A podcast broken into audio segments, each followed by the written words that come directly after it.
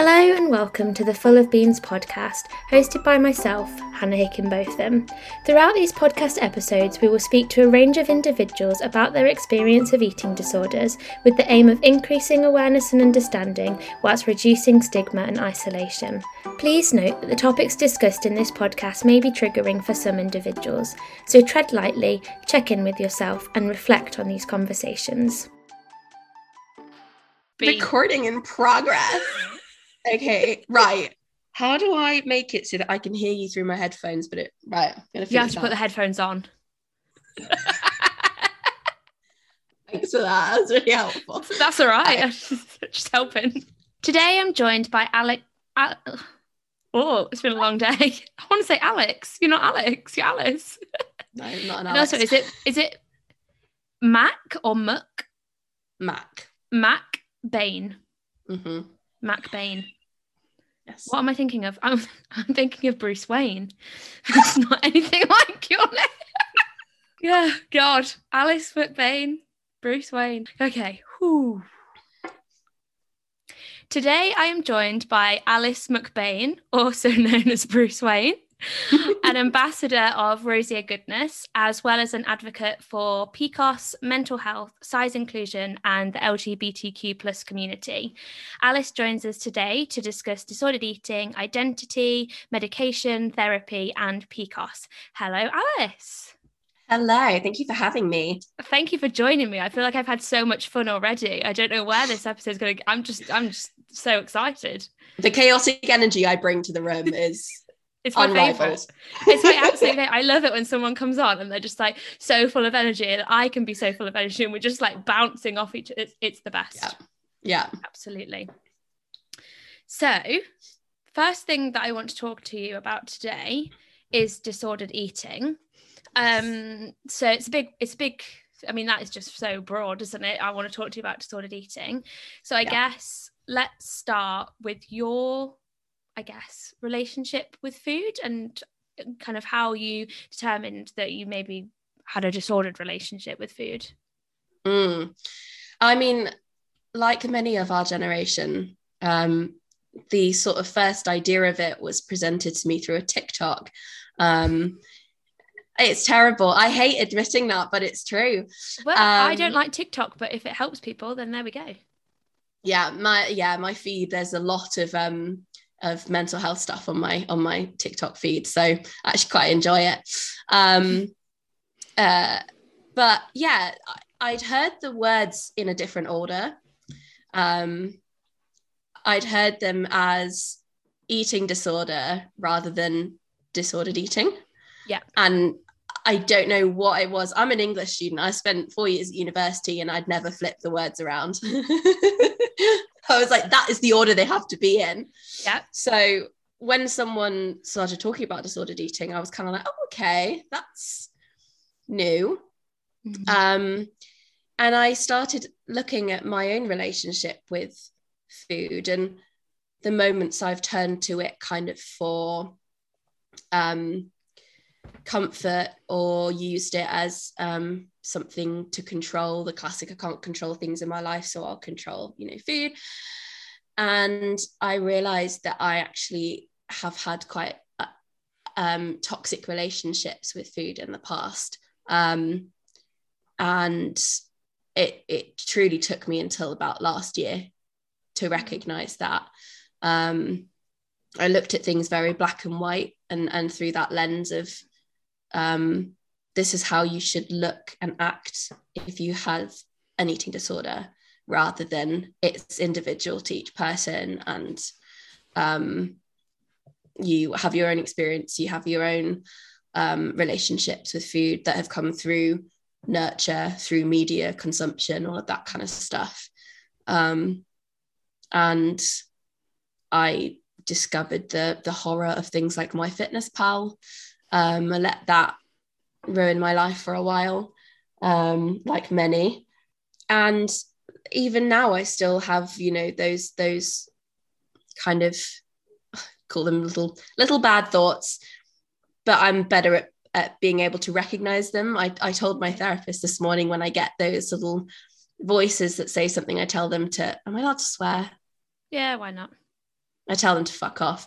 Um, That's what they deserve. So yes, thank you. um, rather than letting them kind of eat into me, um, pun not intended. Um, so it was a surprise revelation, really, mm. for me. I think you're right. I think as, as sad as it is, I think I don't even think it's our generation, you know. I think disordered eating has been here for I don't want to say forever, but for a really long time. And yeah. I think actually, you know, my mum won't mind me saying this, but her kind of generation, I've had so many conversations with her, and she's done stuff that is so disordered, but it was just completely normalized. Um, yeah. Actually, we were talking the other day that she used to use laxatives, and I'm like, Mum, that's that's not okay. And but her mum used them and she, she just thought that that was what you were supposed to do and her friends used them. So it's kind of it was normalized for her. Yeah. I'm really glad that as a society we've reached a point where we talk about disordered eating. But i guess like you said i think i mean i don't want to say everybody has a disordered relationship with food because like you said we've all got our own relationship. But i guess where do you think we sort of draw the line as to what's eating, what's disordered eating, and what's an eating disorder. Oh, yeah. I think that is a very complex one and a very subjective one. But I think I found that when when my decisions around food started impacting the way that I was kind of inter- interacting with other people or trying to interact with other people and trying mm-hmm. to live my life. Looking back i recognize now that that wasn't just eating that was disordered eating because yeah, there was you know a, a, really it was having an impact on my life um, in more aspects than one. Um, but i also wasn't always kind of it, it didn't consume me um it, it was tied to how my mental health was at the time um and having not experienced an eating disorder i actually don't know mm. what that line would be but i know for me the line between kind of just being able to exist and eat as a person and. You know having very disordered kind of relationship with food it was it was the kind of when it when it was bad it was all consuming and then i would be able to kind of move on and um, work through that. Um, i don't know. I i mean do you have an idea of where the line draws for you? I don't know. I think um I think it's a really difficult one. And I think it's not something that we can just say okay so here's a graph here's like a timeline let's like mm. like a timeline of here's eating i'm doing quite marks here normally because i don't know what normal eating is yeah. um here's disordered eating and here's an eating disorder I don't yeah. think you can literally like put a line in there and say okay this is the point where we we kind of draw that gap but mm. i do think i agree with you in terms of maybe the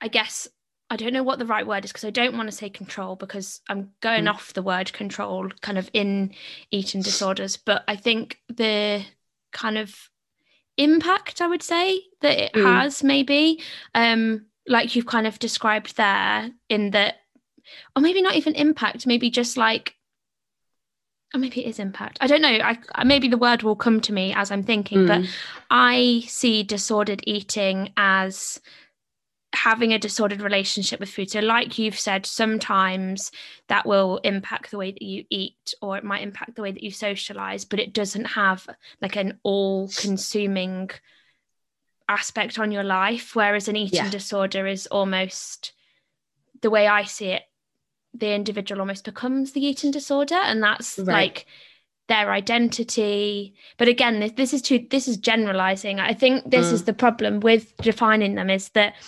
everybody is so different. Um, and I don't want to sit here and say, you know, this is what an eating disorder is because yeah, then that might deter somebody from going to get help. They might just think, oh, it's just an uncomfortable relationship with food. Yeah. Um, and equally, on the flip side of that, I don't think I've ever had a relationship with food that is healthy. I think it's always been disordered. So for mm. me, having a disordered relationship is normal. Yes. Yeah.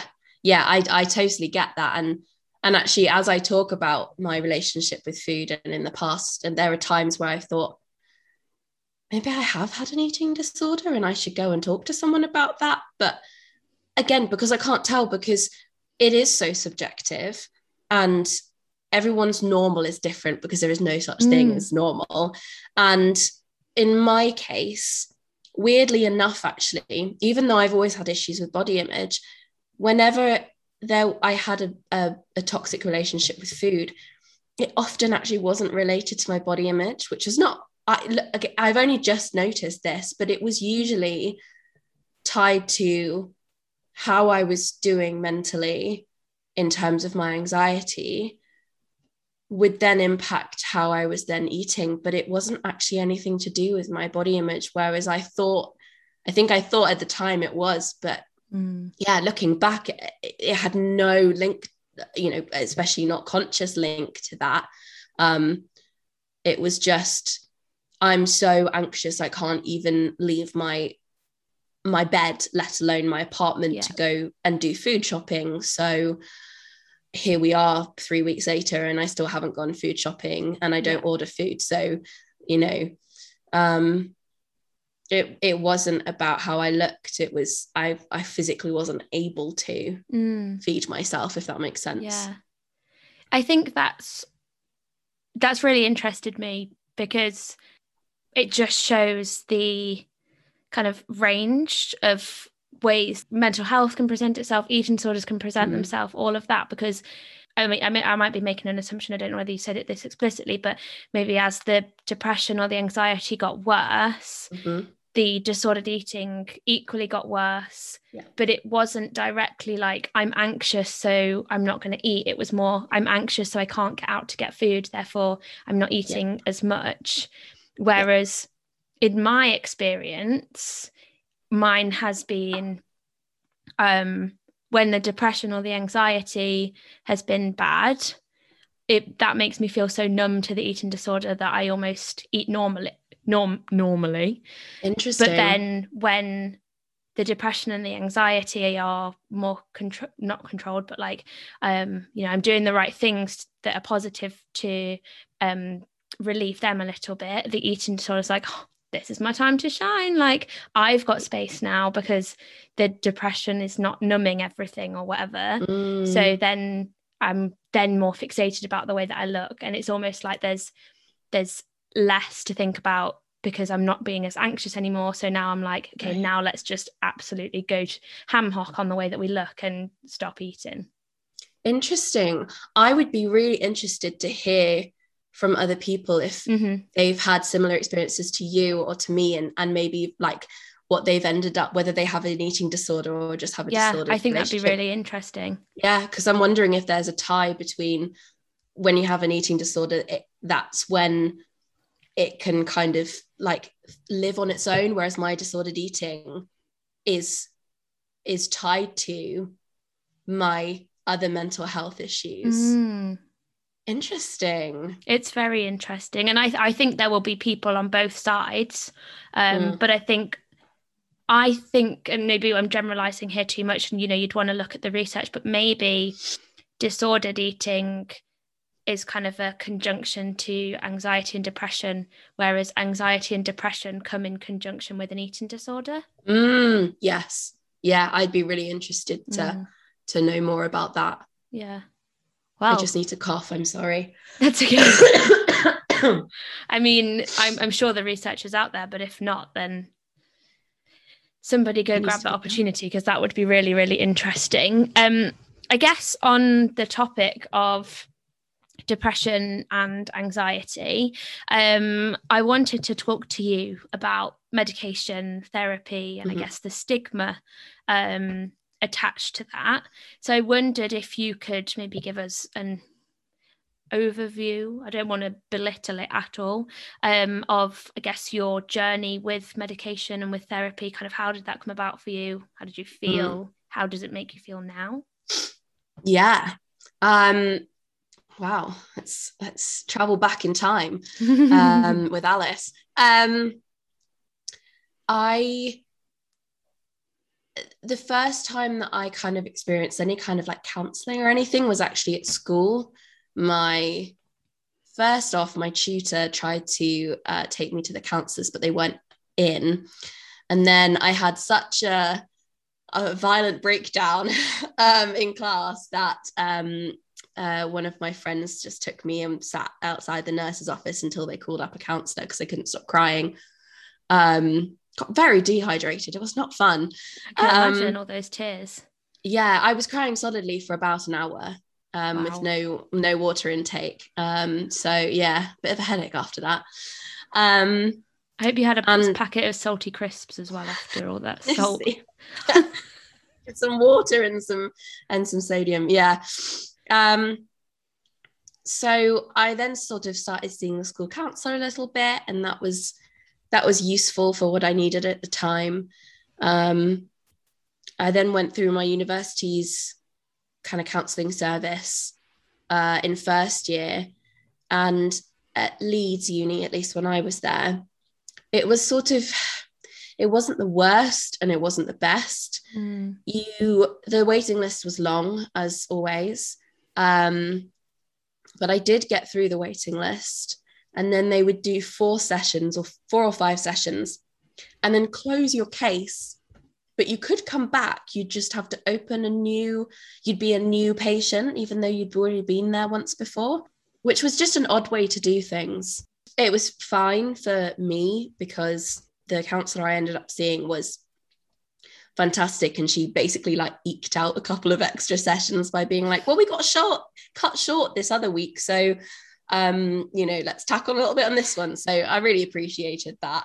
Um and it did help a little bit but not enough because it was only a few sessions and it felt very it was exhausting enough mentally to reach out in the first place but to have to do it again. Yeah. I was like i don't think i have the emotional capacity to do that. So i didn't. Um and it wasn't until i came back actually in america i got some counseling um, because i developed uh, something called dyspnea so from my anxiety where i couldn't breathe properly um, oh.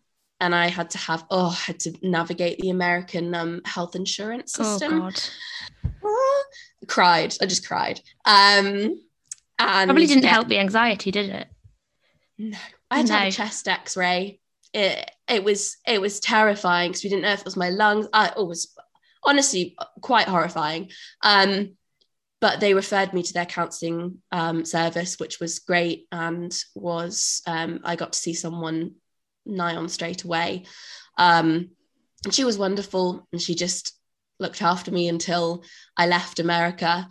Um, um, but it hadn't solved anything. It was very much a temporary measure. Mm-hmm. And my mm-hmm. anxiety was so bad when I got back. I was just, I'd always had a low level of anxiety, but at this point, my daily level of anxiety was at its maximum.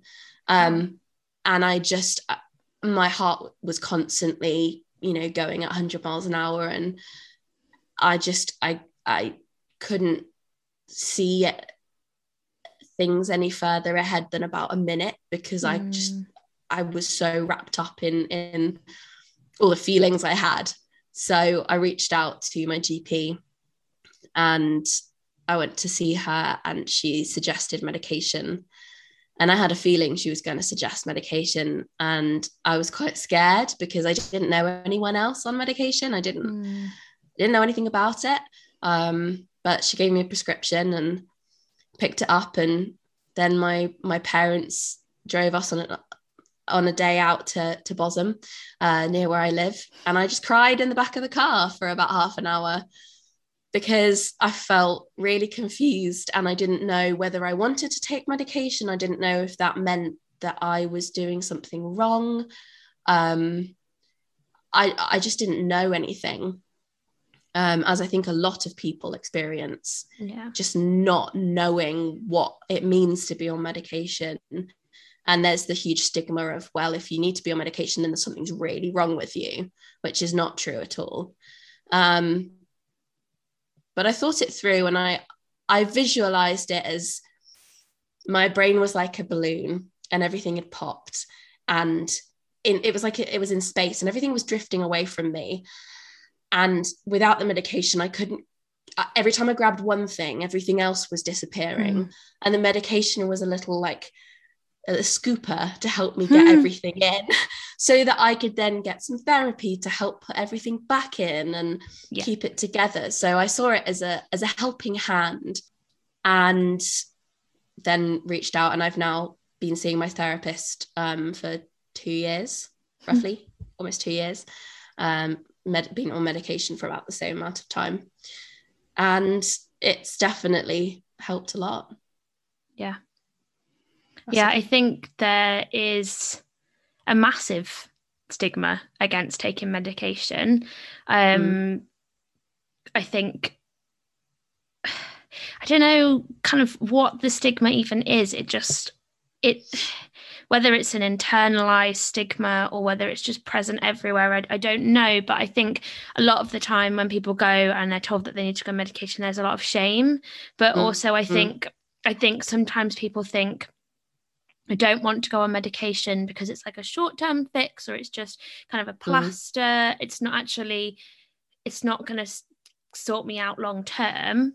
Um, But where the way I see it personally is like you've just said, it gets you to a point that you can engage in therapy. Um, And for me personally, I, I um, was on some antidepressants. Initially, I was on like anti anxiety medication, literally just because my IBS was so bad from being so anxious. I couldn't, I was getting to the point where I couldn't eat. And obviously, Yeah. for somebody that's got an eating disorder history, that's not great. Yeah. Um, but then I guess they kind of realized it was more on the depression side of things.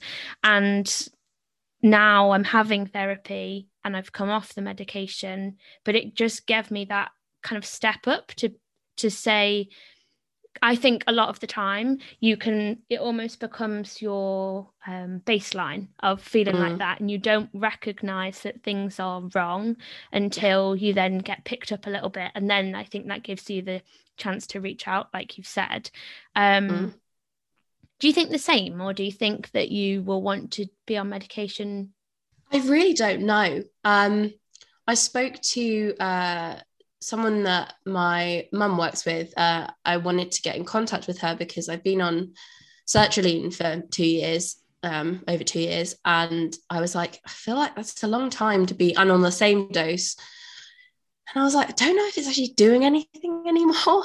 Um, uh, because when I first went on it, I was I became at first I would have like just these insane bursts of energy like coursing through my body and my mum would have to take me for a walk to walk it off Mm. like you would with a dog like i was just i was buzzing i, I would say i would say my the atoms in my body are vibrating Mm. and then i would dissociate constantly and i Yeah. i would only catch about 50% of the time that i was doing it um whereas i now still dissociate a lot more than i ever used to but I, I thought i don't know if it's doing anything anymore so i contacted her and said i know you've changed medication a few times. What was your experience? Um and she said to me she was like i've tried coming off altogether. And she just said i've accepted now that my brain doesn't do what it's supposed to. It, it Mm. can't do that. So i'll be on medication for the rest of my life and i'm okay with that.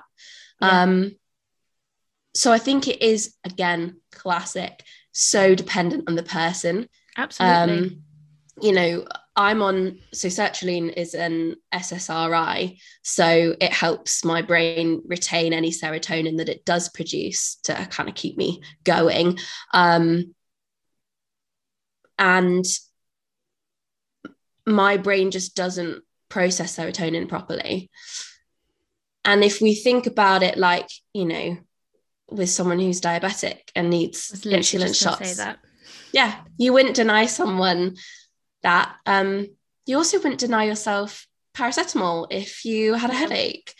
So for me, it's very much if I do need to be on this for the rest of my life, that's fine with me. Yeah. Um, not everyone will. And I might turn around um, and say, actually, I want to lower the dosage or I want to come off it altogether and see what my life is like without it because I haven't known myself without medication for two years. And so that's kind of odd for me. Mm. Um, so I'd be curious to see what I'm like. But I have no problem with people wanting to start it or come off it. I just, I always worry when someone thinks that it's the fix all, like yeah. go on medication and tick that box, um, because it absolutely is not the the fix. Um, and in conjunction with things like therapy and mindful practices and anything that works for you. So some people that's doing yoga is just a really peaceful place for them to be and helps with their mental health um you know exercise all those kinds of things um but if you're going to rely on medication alone i think that's where issues start yeah developing I think you've knocked the nail on the head there in that you have to do what's right for you. Absolutely. I totally I agree. I think I've I'm very very lucky to have not only a, a wonderful therapist but also very supportive family and and mm. friends and um, I mean most of my family and friends aren't on medication but you know I was speaking to my flatmate and said if I do decide to lower my dosage slash come off um you know we've been best friends for over 10 years so we know each other pretty well and and I said you know I'd, I'd love if you were happy to just keep an eye out and see if you notice anything and any yeah. You know toxic habits returning or anything like that and she was she's more than happy to do that as and as and when because um, it's much harder to recognize in yourself than it is Absolutely, for yeah. someone else to see um, but I wouldn't consider changing something if I didn't have that support network um, because I'd just be so terrified. It was terrifying enough kind of going on it and not knowing how it would change me. And I think that's what a lot of people are afraid of with medication mm. is if it will change you. And I think for me initially, yes, it, it sort of did. It made me very numb. And then all the feelings came back in one big lump. And that was very overwhelming. But again, my chemical makeup is different to someone else's. And um, you know, I I feel like it was a temporary kind of shift um, from my body adjusting to having new things in it. yeah, yeah, exactly. I think that's the thing, isn't it? it? Your body does need time to adjust. Also, just like respecting that like you've said, it isn't the cure for everything. But also, I think a lot of people think, okay, here's this little tablet, and as soon as I take it, I'm going to be the most happy person in the whole world. I'm never going to have a sad thought ever again. Mm-hmm. But it's it's it's literally it like lines with how I see eating disorder recovery as um overall. You know, yes, things will be better but it's mm. almost like you were saying earlier about the disordered thoughts in that you might have a sad moment or you might have a disordered moment about food but you know how to manage it and you're in a mm-hmm. better place to manage it rather than having that thought and then being like okay well we're just going to stay with this for 5 months and that yeah. that's life now yeah yeah it's it's like having you know how you'd put a kid in a booster seat in the back of a car like yeah. just to you know make them more comfortable whatever it's kind of like having a little booster seat and mm-hmm. also there are different types of of antidepressants so I mean, I'm on an antidepressant for my anxiety, so the name is misleading in itself, um, and that's a, I just call them meds to be honest, because I just think yeah. it's easier. Um, but you know, talking to to this um, to this colleague of my mum's, she was saying that one of the medications she tried for her just made her about 100 times more anxious. And she hmm. was like the whole point that i'm on this is just to reduce my anxiety. Um, whereas for other people i know who've been on the same medication it was perfect for them. Yeah. So it's not a you know a one size fits all. Um, but again, that's really difficult because, like we were talking about with the therapy and, and the counseling at university, where you, you then have to go back through the process again, reaching out to your GP to say, hey, can I try a different medication is really daunting. And yeah. knowing that you have to wean yourself off and then wean yourself on to a new one, and you don't know how it's going to affect your body and your mind. I think that's part of why I've put it off for a while because I just there was never a right moment to do mm-hmm. that. Yeah. Um and it yeah, it's it's difficult to navigate and especially if doctor's appointments and things give you a lot of anxiety. But it, it it's something that's worth doing if you can work up the kind of confidence if you're not happy on the medication you're on mm. change it yeah i guess what would your advice be if somebody's listening and they're thinking you know maybe i want to change my medication or i want to start medication or i want to come off mm. the medication? What what would you advise somebody to do in that situation? I'm a big fan of lists. I love mm. lists. So um when i'm having bad brain days I, I tend to journal and i'll often make lists in that journal. It's not really sort of coherent thoughts but if i've noticed that i'm feeling a certain type of way i write down all the things that might be causing that feeling. And i might do this uh, the same thing for if i'm weighing up a decision in my mind.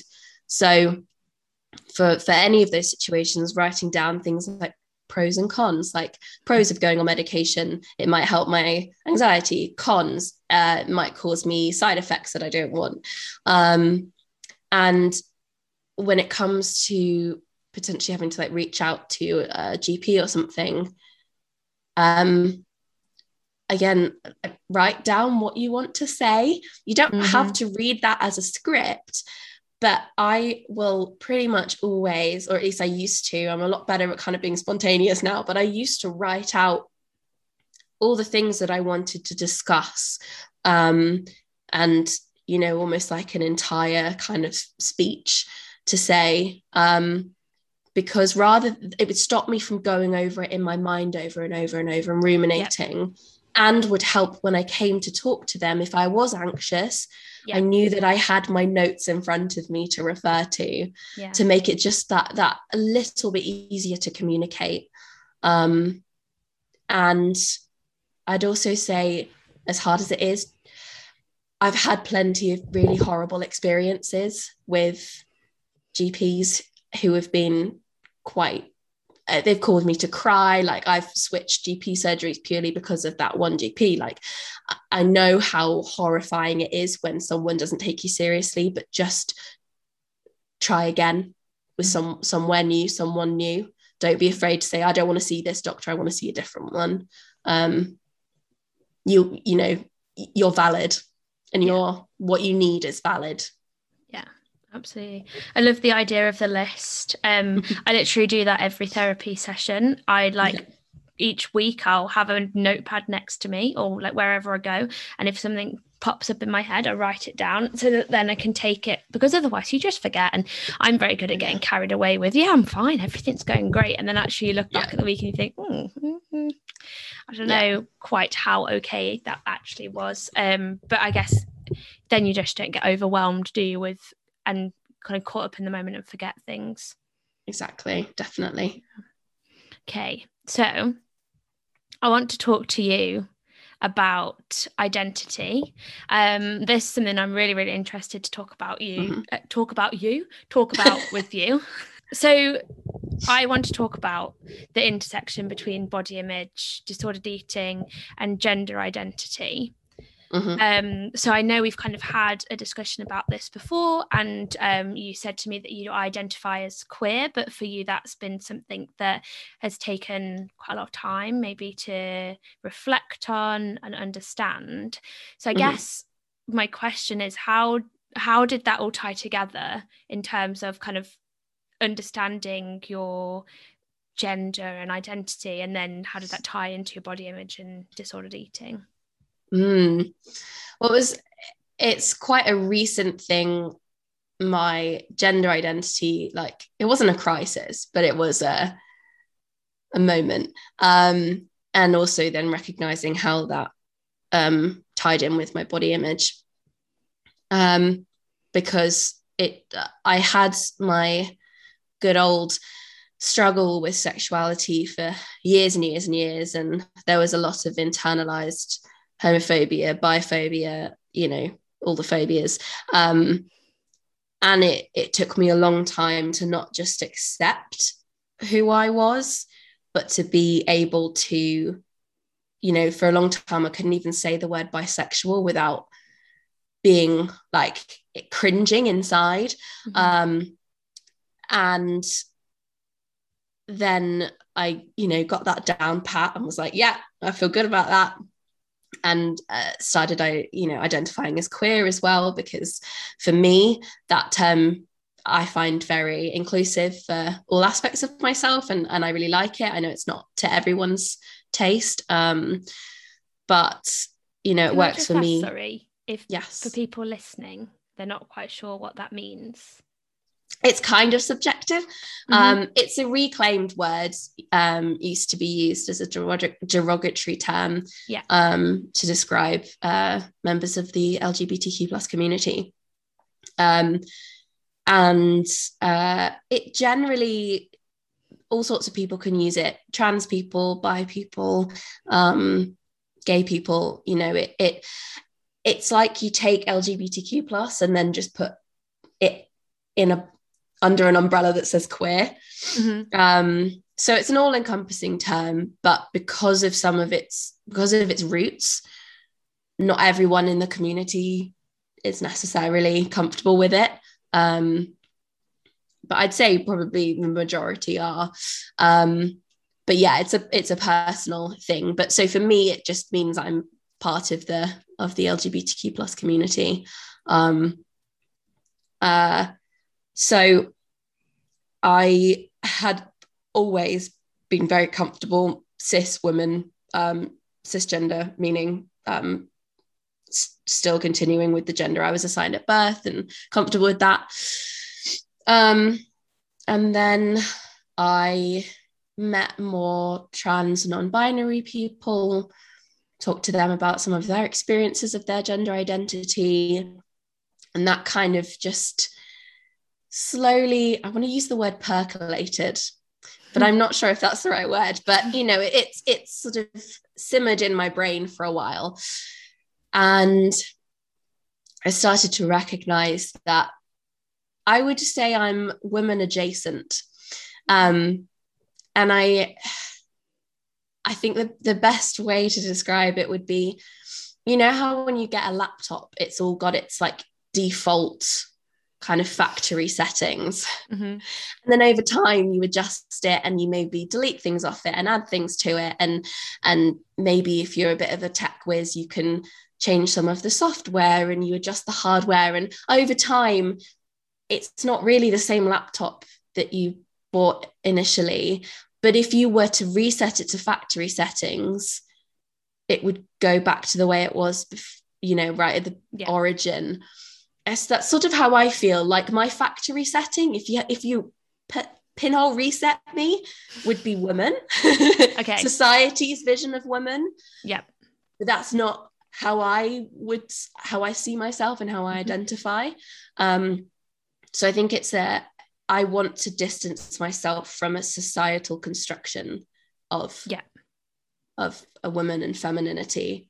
Um, so I sort of started thinking, okay, well, what pronouns are most comfortable for me and recognize that I like she, they, because it's a little bit of, a, of an FU to the binary, but still takes into account that I still do feel like a woman in some sense. And um, and then recently I was uh, going to, I was going out for um, a couple of drinks to kind of somewhere that you can't just wear like trackies.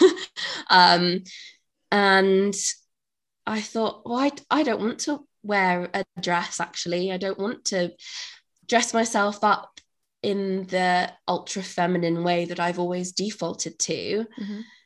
And when I put on an outfit that felt a little more gender neutral to me. All of these terms being used talking about like you know society's construction of women wear dresses men wear trousers kind of thing yeah. which i don't believe in. But i looked in the mirror and i just thought yeah that's me. I haven't seen me in a while. Mm-hmm. um and i also felt really a lot more confident in my body. And i recognized that quite a lot of my body image issues, at least recently, have not solely been to do with the way I look in terms of like my size and my weight. Um, they've actually been to do with how I express my identity and the way that I dress and the way that I, you know, the the outside of me. Um, and that was quite a, a revelation to me to be mm-hmm. honest i hadn't ever thought of how they might tie together um, and i found a lot more confidence in myself and the way that i look just through not trying to subscribe to what i think people expect me to look like and what mm-hmm. i you know i've stopped dressing myself like i expected myself to dress when i was little if that makes sense yeah. Um, I'm I'm not dressing for for 12 year old me. I'm mm. dressing for me and whatever mm. that means. And you know, clothing is a great way to express your identity. Um, and since we do live in a very um, gendered society and lots of things, whether they should or not have kind of um, are gendered colors, clothes, toys, all mm. sorts you know, I can't click my fingers and make that go away, but I can use it to my advantage when I want to and and play with it and have fun with it. And it's been very liberating. I think it's really interesting what you're saying about the body image wasn't necessarily the size of your body mm. or anything like that, but more the way that you were dressing. I think that was really interesting. Do you think that any of that linked to because I know you said earlier about your like disordered eating behaviors you felt like you couldn't control certain things so you turned to food. Do you think any of that linked or is that kind of two separate things for you? I think i i think that i can't see a strong connection. There's probably something subconsciously. I think everything's pretty linked but at the time as I say, a lot of my issues with, for example, food came from um, I was very unhappy at university and I was very lonely and mm. anxious mm. and confused and and still kind of blossoming into my sexuality and and all of that kind of stuff. So a lot of it was very much related to I you know would either have lots of food in the house or no food in the house and there was no in mm. between um Whereas more recently, that's where I think I started actually thinking about my identity um, and my gender identity. So it's more of a, a recent kind of development. I think at the time it, it wasn't so tied to it. Mm. Um, yeah. Yeah. I think it's I think it's really interesting. I think often we don't I guess maybe because of the society we live in, we don't give ourselves kind of the space to reflect on those sorts of things. It's like you were saying earlier about the black and white mm. thinking. You know, it's society is quite black and white in that sense. Um, mm. I, I, guess my question um, for you, I, I don't know how kind of to phrase this, but it's I guess the thing that's playing on my mind is do you think that so you were saying that as part of your body image like mm. as you started to think about your identity and maybe started to dress less like i guess what was expected of you mm. um if you align as a woman and then you started to kind of feel good in the clothes that you were wearing mm. do you think it is just about kind of doing what feels good for you and dressing in a certain way but I guess my question with that is how do you know you know, for me personally, I'll put on a dress and I Mm-hmm. will feel really good. And, you know, I feel like it's a flattering dress, maybe Mhm. shows off the parts of my body that I like. But how do you, and maybe you don't know this, so I'm kind of posing the question, but how do you deep down know that that's for you and not for other people? I don't know. I I don't know. I think when you say that's for you, as in like that style of dressing is for you, and not for I guess the the thing that I got from what you were saying was that the way that you have started to dress now, Mm, that's what makes Alice happy. yes. and that's what makes Alice feel good and Mhm. gives Alice that confidence. I guess what I'm asking is in a roundabout way, how do you kind of determine the difference between that and feeling good in clothes that other people kind of make you feel good? Am I making sense? Or not really? As in ex to do with external validation. I Or- guess so, yeah. Because I feel like the the way that you dress, you're getting internal validation is making you feel really good. Yeah. So how that's what I'm trying to ask is how did you determine the difference between that internal validation and the internal validation because of external validation? Right. Yeah, got you. I because I didn't for the first time I didn't care if anyone complimented me on the way I looked. i i didn't want someone to say, "Oh, you look really good today." I just felt it. I looked in the mirror. I was completely on my own and I just looked in the mirror and I went, "We look looking good today. We look great." um and I didn't feel like I was wearing a costume anymore. Mhm. I just felt like, you know, I think it's it's it's like a it's like a gateway drug. it's it's a sort of, you know, because the way that we often express our identity is through the way we dress, because that's one of the things we can change our hair, our makeup, our clothes and stuff. And obviously, as I say, I don't believe that clothes should be gendered. Um, they are in society. And um and it might be i mean i wore a dress the other day no i wore a skirt um i hadn't worn a skirt in ages but i felt good in it um and so it's not really about necessarily the actual clothes themselves. I don't it's it's rather ineffable. Um but it's it's it's a gut feeling i suppose. Mm. um and because there were times that i would wear a dress and be like this makes me feel good and i don't care what anyone else thinks this is just what makes me feel good um, and that just seems to have changed a little bit recently in in Mm. what things make me feel good but i was still trying to subscribe to what used to make me feel good Yeah. um, and think oh why isn't this anymore um, and that was partly from the fact that my body had had changed and, and grown um, and it was partly because of how i wanted to to express myself Mm. if that makes sense Yeah, no, it does. I'm just doing a lot of reflecting in my brain, if I'm honest. I guess another question. So I don't know whether wrong is the the right word, but do you think mm. I'm going to use wrong? It might not be the right word. Do you think it's wrong to feel good? You know, feel good in clothes because certain aspects of your body that maybe are sexualized or whatever kind of you know a big bum or big boobs or small waist or whatever as a female i guess they're glorified. Do you think it's wrong to think damn you look good because of those things? Right so if like there's quite a booby dress and you think Yeah. like i look good because my my boobs are yeah. vibing.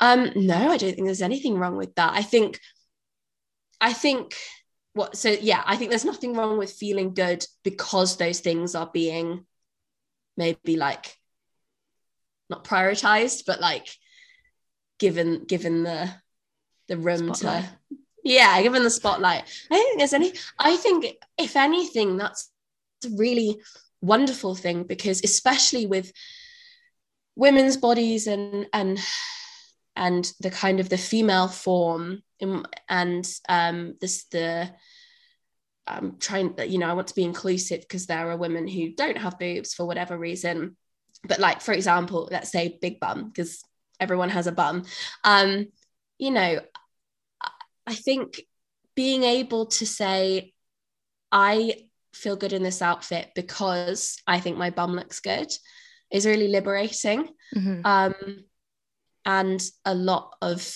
as I say, a lot of feminine bodies are very um, sexualized. Mm-hmm. And so being able to reclaim that, I think, is really important.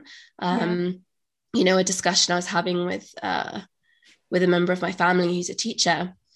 Um, he was saying that he after a discussion that he and I had, um, he's realized how toxic it is to um, comment on girls' skirt lengths in school. Um, because we were discussing it and he said, you know, what was your experience? And I said, honestly, it made me feel sexualized as a mm-hmm. child. Um, it also perpetuated um, victim blaming and rape culture because it was like, well, your skirt's too short. It's making the male teachers uncomfortable because they can see up it when you're walking up the stairs. Yeah. And I was like, okay, why how how is that my problem? I, mm. I don't understand. Um and so I think that being able to say, hey, look, I'm I'm comfortable, I'm proud of these assets of mm. these parts of my body, yeah. whether that's your bum or your or your fupa, your belly, or your, you know, I don't know, ankles, whatever. Yeah. I think that's absolutely gorgeous. And I completely agree. You know, flaunt it. if you got yeah. it, flaunt it. yeah. No, I I completely agree. And I'm so glad you said that. I think um I think sometimes people can think, oh, like I shouldn't kind of show off these these parts of me that might be sexualized or whatever because of the mm. things that you've just discussed but then actually it is almost like you're reclaiming them back and you know mm. oh i've put on this dress and i feel really good but i feel good mm. for me nobody yes. else i feel good yeah. for me um and i think that i'm so glad that's kind of what you were saying as well because i completely agree in terms of i think it's about feeling good for you and that doesn't yeah. matter what feels good for you you know it could be like you said you know, I don't know, it could be a hair that looks amazing or it could be mm. whatever. It, it's just doing it for you, I think is the yeah. important thing. I think that's a really hard thing. I constantly have this inner, you know, in a dialogue, as it were, going where I think, oh God, am I putting on makeup right now for me or am I putting it on because I want to be perceived in a certain way? And again, I very much went, I, I, I went through that process and and now I don't really care if people see me without makeup. Mm-hmm. I often like to put it on when I go out because it's a form of self-expression and I like matching yeah. my eyeshadow to my hair. Um, like that's fun. Um, and I like the way I look when I have makeup on, but I also like the way I look when I don't. It's just mm-hmm. a preference. It's it's like an accessory.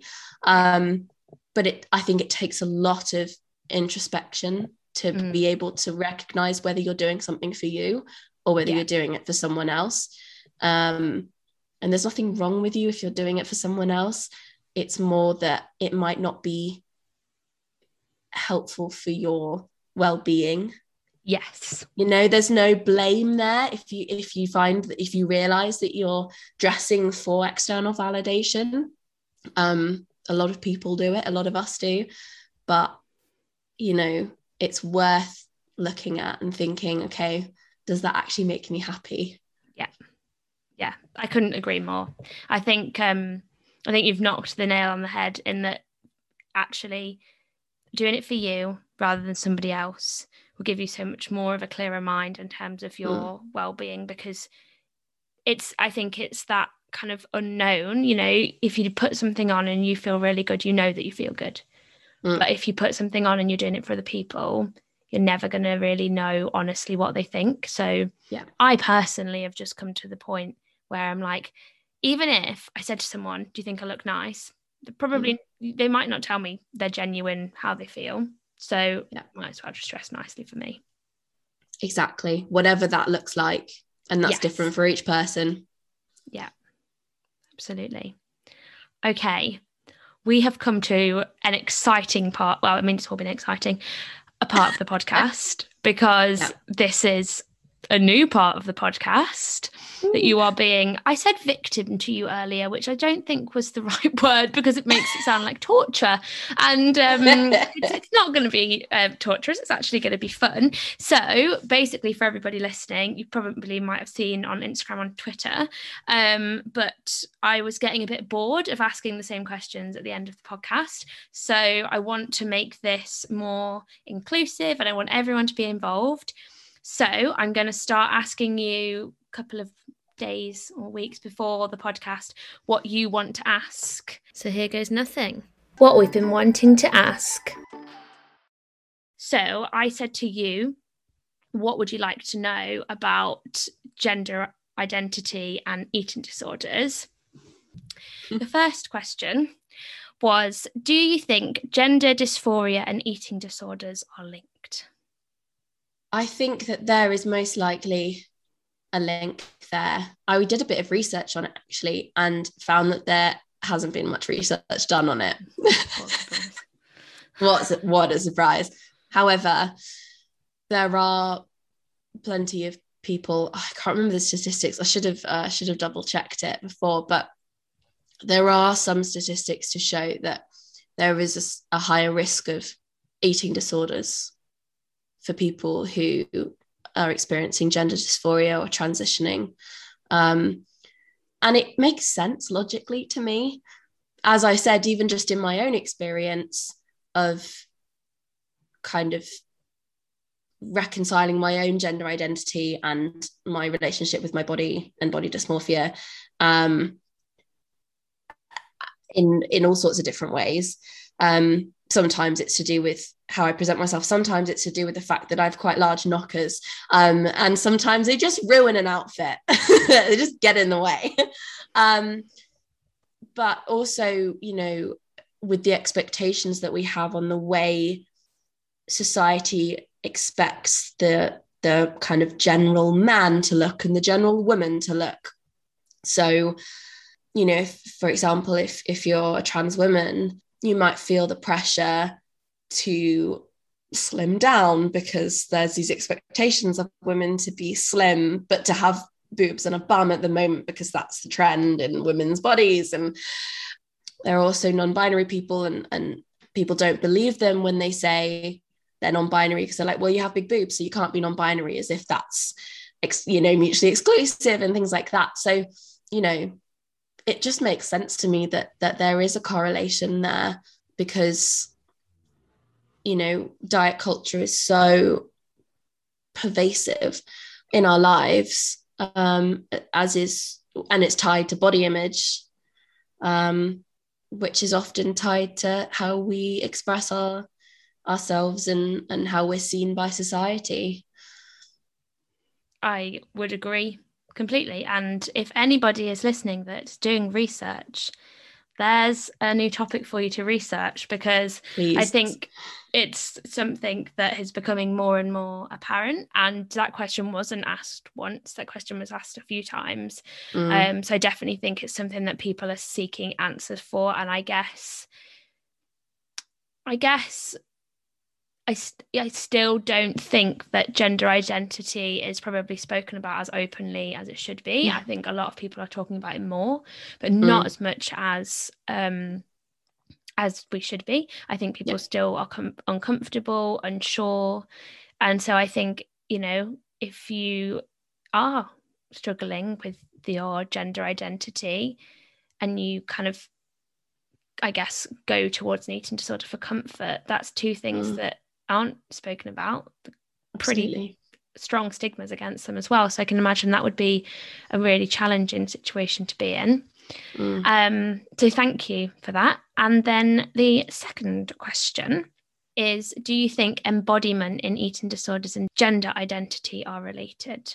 Yes, I think similar to, to the previous question, how you understand your body and how you connect with that um, doesn't just come in the form of of how you look when you when you look in the mirror. Um, you know whether you look at yourself and think oh i look really fat and that's a negative thing or, or whatever. But also as i said you know there are people who get that gender dysphoria because they, their body doesn't look the way it does kind of in their mind. Um, and so that disconnect and I, I i get that. I'll look in the mirror and be like oh i forgot that's what i look like because for some reason i have this this image of myself um, that's completely different to to my body. And that used to be quite a sore point for me but now i think it's just how i visualize myself knowing myself if that makes sense and all aspects of of who i am and my personality. Um it's sort of like a little a little emblem of me um because i i i can't change my dna um so you know okay this is the body that i i inhabit i was born in but um but i can see how there are people who who could experience that that disconnect and it's very upsetting and hurtful for them yeah um so yeah i, I would say that there's definitely a, a link there um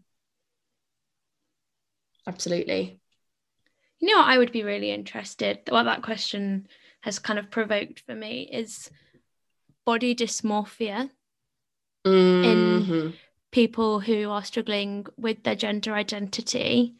Um, I can imagine that would be really difficult. I mm. struggled with body dysmorphia for quite a few years, and I think it's still, in terms of my what I need to keep chipping away at. It's one thing definitely. Yeah. Um, and for me, that's always been kind of, you know, there's certain ideals that I want to aim for, and in my head, I never look like them. But I can imagine, you know, if you're not sure about your gender, I can imagine that will cause a lot of body dysmorphia when you're looking. Yeah. And it, I guess it's not even, it's like you were saying before, it's not even what you look like in the mirror. It's Mm. I think a lot of the time that a lot of work people do in eating disorders is how they feel internally because you, you just gave a really good example of you know when people say i feel fat well fat's not mm. a feeling so like what yeah. actually does that mean to you you know for somebody that could mean i'm really happy but for other people mm. that could be mean i'm i'm really sad or i'm disgusted or whatever. Yeah.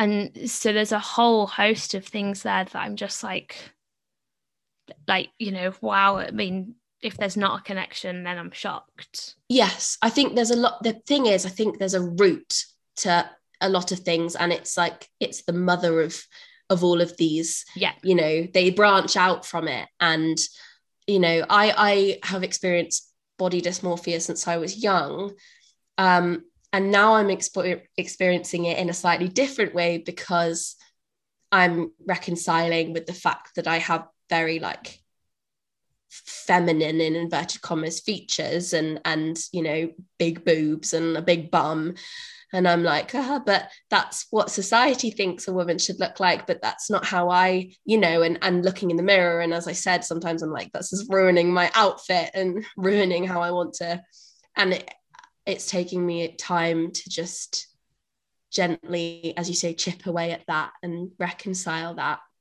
Um but the feeling as i said before the gut feeling of what makes you feel good and and how you feel i used to use you know i feel fat to mean i i am unhappy with my body and how i look and it's making me sad um because society tells me I, I shouldn't be fat because that's wrong whereas now it's another word I've reclaimed for myself. I will quite happily describe myself as fat. Not a problem because I am. It's not a bad but thing. I don't understand when it when it became a, a bad word.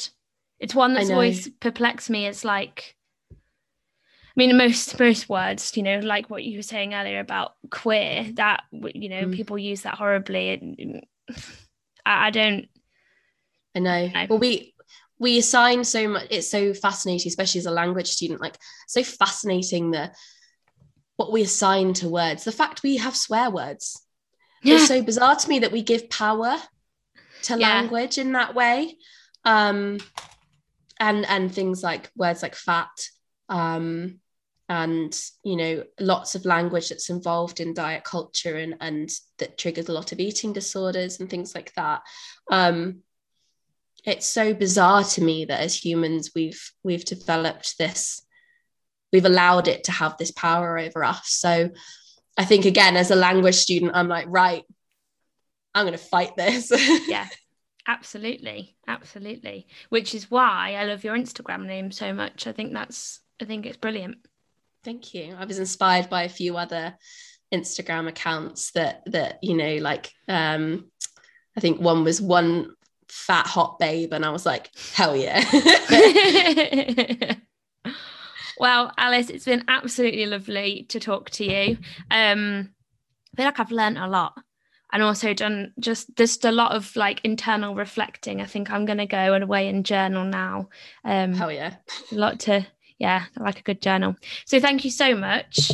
Um, yeah, it's been brilliant to talk to you. And you. Thank you for having me. I hope you found this week's podcast with Alice as interesting as I did. I think I learned so much, especially about sexuality and how that can relate to disordered eating as an outlet for how people might be feeling. I also really enjoyed discussing medication and therapy with her, as I think that's something that's so much more common nowadays, but still people aren't as open to talk about it. So it was really nice to reflect on her experiences. Next week, we'll be joined by Rob Donaldson. Rob's daughter is currently an inpatient with anorexia, and we talk about his role as a father and how he's managed to navigate a difficult time, but also keep his head above water and be able to support his daughter. It'll be fine. Don't worry, it'll be fine. Of course, it'll be fine. It's just a little blip. So there's the denial, there's the just putting your head in the sand, there's the not wanting to believe it's true. All these things happen at the start. And it's only after a period of time. You can't just switch on and be an expert and supporting somebody with an eating disorder. It takes time to get your head around it. That's dads. They want to, and males, I suppose, hide your emotions, push them down, think about everybody else other than yourself try to reassure people that everything will be okay when inside you're feeling that it's not going to be. I don't think I'll be alone in those sensations. But two years down the line, it's just the realization that as a dad, you're not, you're not going to be able to fix it, but you just have to perform another role. If you enjoyed listening today, you won't want to miss next week's episode, so be sure to subscribe. Eating disorders are crippling illnesses, but with the right support, they can be recovered from. We really hope you enjoyed this episode, but if you require more support right now, please look into charities such as First Steps and Beat for support or talk to someone you trust.